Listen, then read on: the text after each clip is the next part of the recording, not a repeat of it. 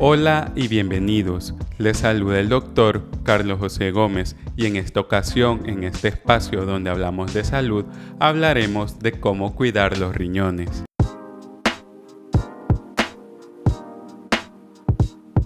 Lastimosamente, la enfermedad renal crónica se está convirtiendo en una de las preocupaciones principales de la salud pública en todo el mundo. Los riñones son muy importantes para el funcionamiento del cuerpo. Los órganos del cuerpo no funcionan de forma independiente. Varios órganos trabajan juntos para mantener el equilibrio en el que el cuerpo humano funciona. Los riñones juegan un papel vital en el mantenimiento de este equilibrio a través de diferentes procesos, procesos metabólicos, endocrinológicos, expulsión de desechos y control ácido base del cuerpo, todos procesos importantes para la vida, por lo que es necesario trabajar a diario para mantener nuestros riñones los más sanos posibles. Así también hay diferentes circunstancias que pueden afectar nuestros riñones. Si nuestros padres han tenido o padecido alguna enfermedad renal, como la enfermedad renal crónica o cálculos renales, tenemos mayor riesgo de padecer estas enfermedades. La hipertensión arterial, la diabetes mellitus y la obesidad son enfermedades que en la actualidad están cada vez más presentes y tienen efectos negativos sobre nuestros riñones. Es necesario tratar estas condiciones a tiempo para evitar que los afecten. Los estilos de vida contemporáneos, trabajos de oficina y trabajos de campo, el consumo de alimentos procesados y ultraprocesados dan más trabajo a nuestros riñones y con el tiempo pasan factura. De una forma escueta, las recomendaciones para el cuidado de los riñones pudieran ser las siguientes. Comer muchas frutas y vegetales, ser físicamente activo, reducir el consumo de sal y azúcar y no consumir tabaco ni alcohol. A continuación abordaremos más a detalles algunas de estas cuestiones y otras cosas más específicas. Primero me gustaría comentar la necesidad de comer menos proteína animal. Varios estudios observacionales han demostrado que la carne roja y procesada como los embutidos se han asociado con un mayor riesgo de padecer enfermedad renal crónica, así como una progresión más rápida en aquellos que ya la padecen. La sustitución de carne roja y procesada por proteína vegetal se ha relacionado con reducciones considerables en el riesgo de padecer enfermedad renal crónica.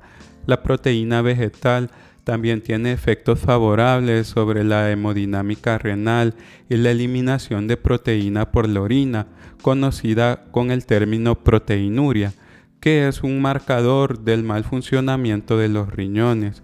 Generalmente se consume más proteína animal de la recomendada. La dieta típica de los Estados Unidos contiene aproximadamente el doble de la ingesta de proteínas recomendadas por las pautas dietéticas. La ingesta alta de proteínas animales interfiere con la capacidad del riñón para autorregular su flujo sanguíneo. Todas las fuentes de proteína contienen fosfato, que puede ser perjudicial para los riñones, pero la absorción neta del fosfato por el sistema digestivo de las fuentes de proteínas vegetales es sustancialmente menor que la del fosfato obtenido de la proteína animal o de los alimentos conservados con fosfato inorgánico. Aunque es recomendable tener una alimentación en base a plantas, esta necesita del apoyo de un profesional de la salud capacitado para asegurarse un correcto consumo de aminoácidos esenciales y nutrientes en general. Un primer paso que nos puede ayudar es reconocer que no es necesario comer proteína animal todos los días. Se recomienda comer más frutas y verduras, dado que varios estudios en humanos han sugerido que las dietas con una mayor ingesta de verduras y frutas desempeñan un papel en la prevención de los cálculos renales. disminuyen muchos factores de riesgo para el riñón al ser ricos en antioxidantes, flavonoides, carotenos, fibra y minerales. El consumo de frutas y verduras se ha asociado con mejorar las grasas en sangre, con reducción del peso corporal, propiedades antiinflamatorias, protección de los vasos sanguíneos, control mejorado de la presión arterial, mejor sensibilidad a la insulina, todos aspectos positivos para nuestros riñones. Las dietas ricas en fibra pueden reducir el riesgo de enfermedad cardiovascular y se asocian con menores tasas de mortalidad en adultos que ya padecen de enfermedad renal crónica. La dieta alta en fibra facilita la excreción de heces y ayuda a promover la excreción de urea y potasio, facilitando el trabajo a los riñones. También existen algunos alimentos específicos que podemos consumir que son potencialmente beneficiosos para los riñones. En esta ocasión les mencionaré algunos de ellos, aunque hay muchos. Eh, el té verde se ha utilizado durante mucho tiempo como un remedio a base de hierbas con varios polifenoles que los convierten en potentes antioxidantes. Ha recibido una atención considerable para su uso como suplemento dietético en pacientes que padecen cálculos renales. También se ha notificado el efecto profiláctico de las frambuesas sobre la formación de cálculos renales, la presencia de polifenoles e inhibidores de la formación de cálculos como el citrato, magnesio y glicosaminoglicanos pueden estar involucrados en el mecanismo por el cual la frambuesa inhibe el crecimiento de cálculos. También se le han descrito propiedades diuréticas. Se han informado diversas actividades farmacológicas como acciones antioxidantes, antiinflamatorias, diuréticas, nefroprotectoras, moduladoras de enzimas y antihipertensivas relacionadas con el perejil. Estas actividades beneficiosas podrían deberse a sus componentes bioactivos, incluidas flavonoides, carotenos, cumarina, tocoferol y ácido ascórbico. La granada se ha utilizado en la medicina tradicional durante mucho tiempo. La fruta de la granada es una rica fuente de polifenoles, alcaloides, antiosaninas que son altamente capaces de eliminar los radicales libres. Se han descrito beneficios para los que padecen de cálculos renales. Las semillas de la granada se utilizaron para regular la secreción de orina y el ardor al orinar el aceite de su semilla, el jugo, las flores y la cáscara se utilizan para protección contra tóxicos renales. Otra de las recomendaciones es hacer ejercicio. El ejercicio es bueno para el cuerpo en general, nos ayudará a prevenir enfermedades cardiovasculares, la diabetes mellitus, promueve un entorno antiinflamatorio, mantiene un peso saludable, todos aspectos importantes para la salud renal. El ejercicio puede reducir el riesgo cardiovascular a través de sus efectos beneficiosos sobre la presión arterial, los triglicéridos, la resistencia a la insulina y el control glucémico. El objetivo a la hora de hacer ejercicio es que nuestro corazón se acelere. Si la caminata que damos, el levantar pesas o practicar algún deporte hace que sintamos como nuestro corazón late más rápido, es que estamos haciendo un buen trabajo. Si no, debemos esforzarnos un poco más. El objetivo es hacer al menos 30 minutos de ejercicio 5 veces por semana o 150 minutos repartidos en la semana. Si podemos hacer un poco más, no hay problema, mientras nos mantengamos hidratados adecuadamente. Así, el siguiente consejo es tomar suficiente agua. La cantidad de líquidos que debemos consumir al día es variable. Existe la recomendación general de beber 2 litros de agua al día, pero esto dependerá de diferentes condiciones entre ellas si hace calor, cuánto sudamos y de no descuidarnos si estamos enfermos y tenemos fiebre o diarrea que demandan un mayor consumo de agua. También debemos tener en mente que no es lo mismo tomar dos litros en un lapso corto de tiempo que beberlos durante todo el día. Nuestros riñones tratan de mantener el equilibrio del líquido que se encuentra en nuestro organismo. Si hay mucha agua al mismo tiempo, la desechan y nuestra orina sale clara. Si hay poca agua, trata de mantenerla en el cuerpo, pero si le es necesario eliminar otras sustancias, usará la poca agua extra para eliminarlas, desechando una orina amarillenta podemos usar esto para saber si estamos bebiendo la cantidad adecuada de agua. Primero, ver si hemos orinado. Si no hemos orinado en todo el día, seguro necesitamos beber agua. Luego, ¿qué tan amarillo hemos orinado? Entre más amarillo significa que necesitamos beber más agua. Bebamos suficiente agua para que nuestra orina sea de un color amarillo tirando a transparente. El dolor de cabeza también puede ser otra señal de que necesitamos beber agua. También tengamos en cuenta que la ingesta baja de líquidos, la deshidratación, son factores de riesgo importantes para el desarrollo de cálculos renales. El no orinar cuando es necesario, trabajar a temperaturas altas o en trabajos donde no es fácil acceder a los servicios son factores de riesgo para el desarrollo de cálculos renales mantener una ingesta adecuada de líquidos y evacuar cuando uno tiene la urgencia puede ayudar a disminuir estos riesgos. Si nos cuesta beber agua, recordemos que es por nuestro bien, tomémoslas como una medicina.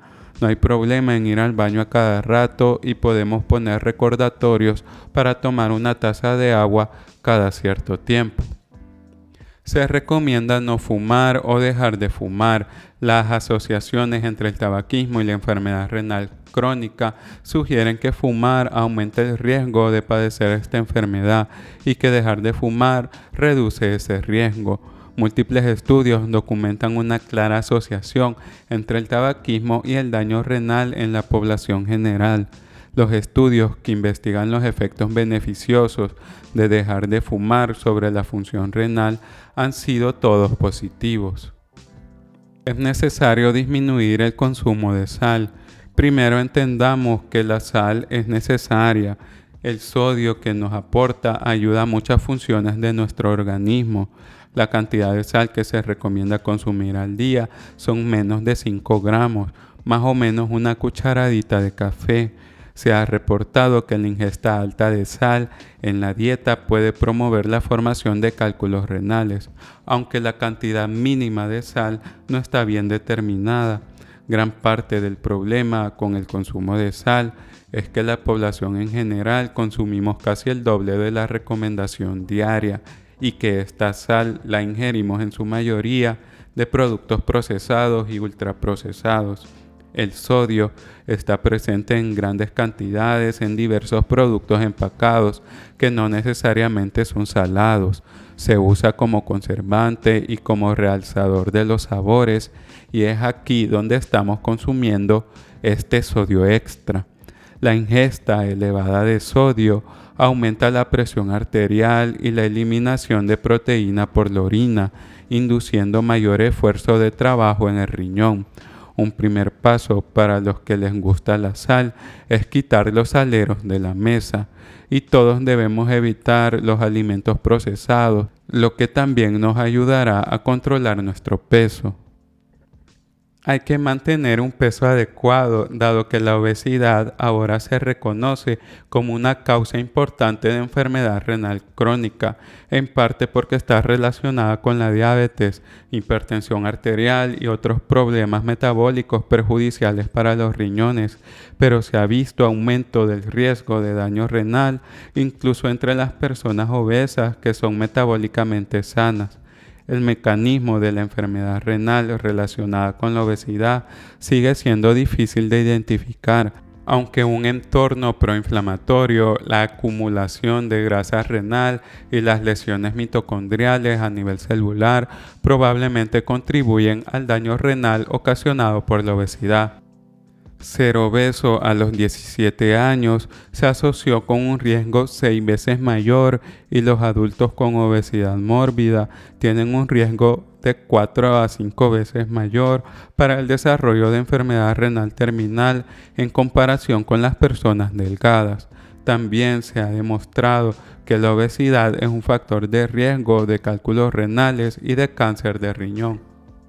También debemos evitar el consumo de ciertas sustancias perjudiciales para los riñones conocidas como nefrotóxicas. Existen diferentes sustancias que pueden dañar los riñones, desde medicamentos, sustancias químicas usadas en la industria, incluso ciertos productos naturales. Muchos de los efectos de estas sustancias dependen de qué tantas se ingiera, pero si las podemos evitar, es mejor evitarlas. Sin duda, las nefrotoxinas más estudiadas y discutidas son los fármacos, que causan daños junto con los efectos beneficiosos buscados cuando se usan. Si bien no existe una lista de consenso definitiva de nefrotoxina, la mayoría de estos medicamentos son antibióticos. También se incluyen medicamentos como los antiinflamatorios no esteroideos, que incluyen al ibuprofeno, el diclofenaco, el ketorolaco, naproxeno, entre otros, comúnmente usados para el manejo del dolor. La glefamina también es dañina, los medios de contraste para exámenes radiológicos, algunos diuréticos y la quimioterapia por lo cual recordemos que no es bueno automedicarse. Existen indicaciones específicas para estos medicamentos y situaciones en las que el uso está contraindicado, por lo que el consumo de medicamentos siempre debe ser supervisado. Además de los medicamentos antes mencionados, existen muchas nefrotoxinas naturales. Varios alimentos pueden volverse nefrotóxicos cuando se ingieren en cantidades suficientemente grandes. Los ejemplos incluyen el agua mineral, la salsa inglesa o salsa perry, leche regaliz, ruibarbo, bilis de carpa y la carambola. En estos casos, la nefrotoxicidad se produce como resultado de la acumulación de toxina. La leche puede ser asociada con hipercalcemia por exceso de vitamina D.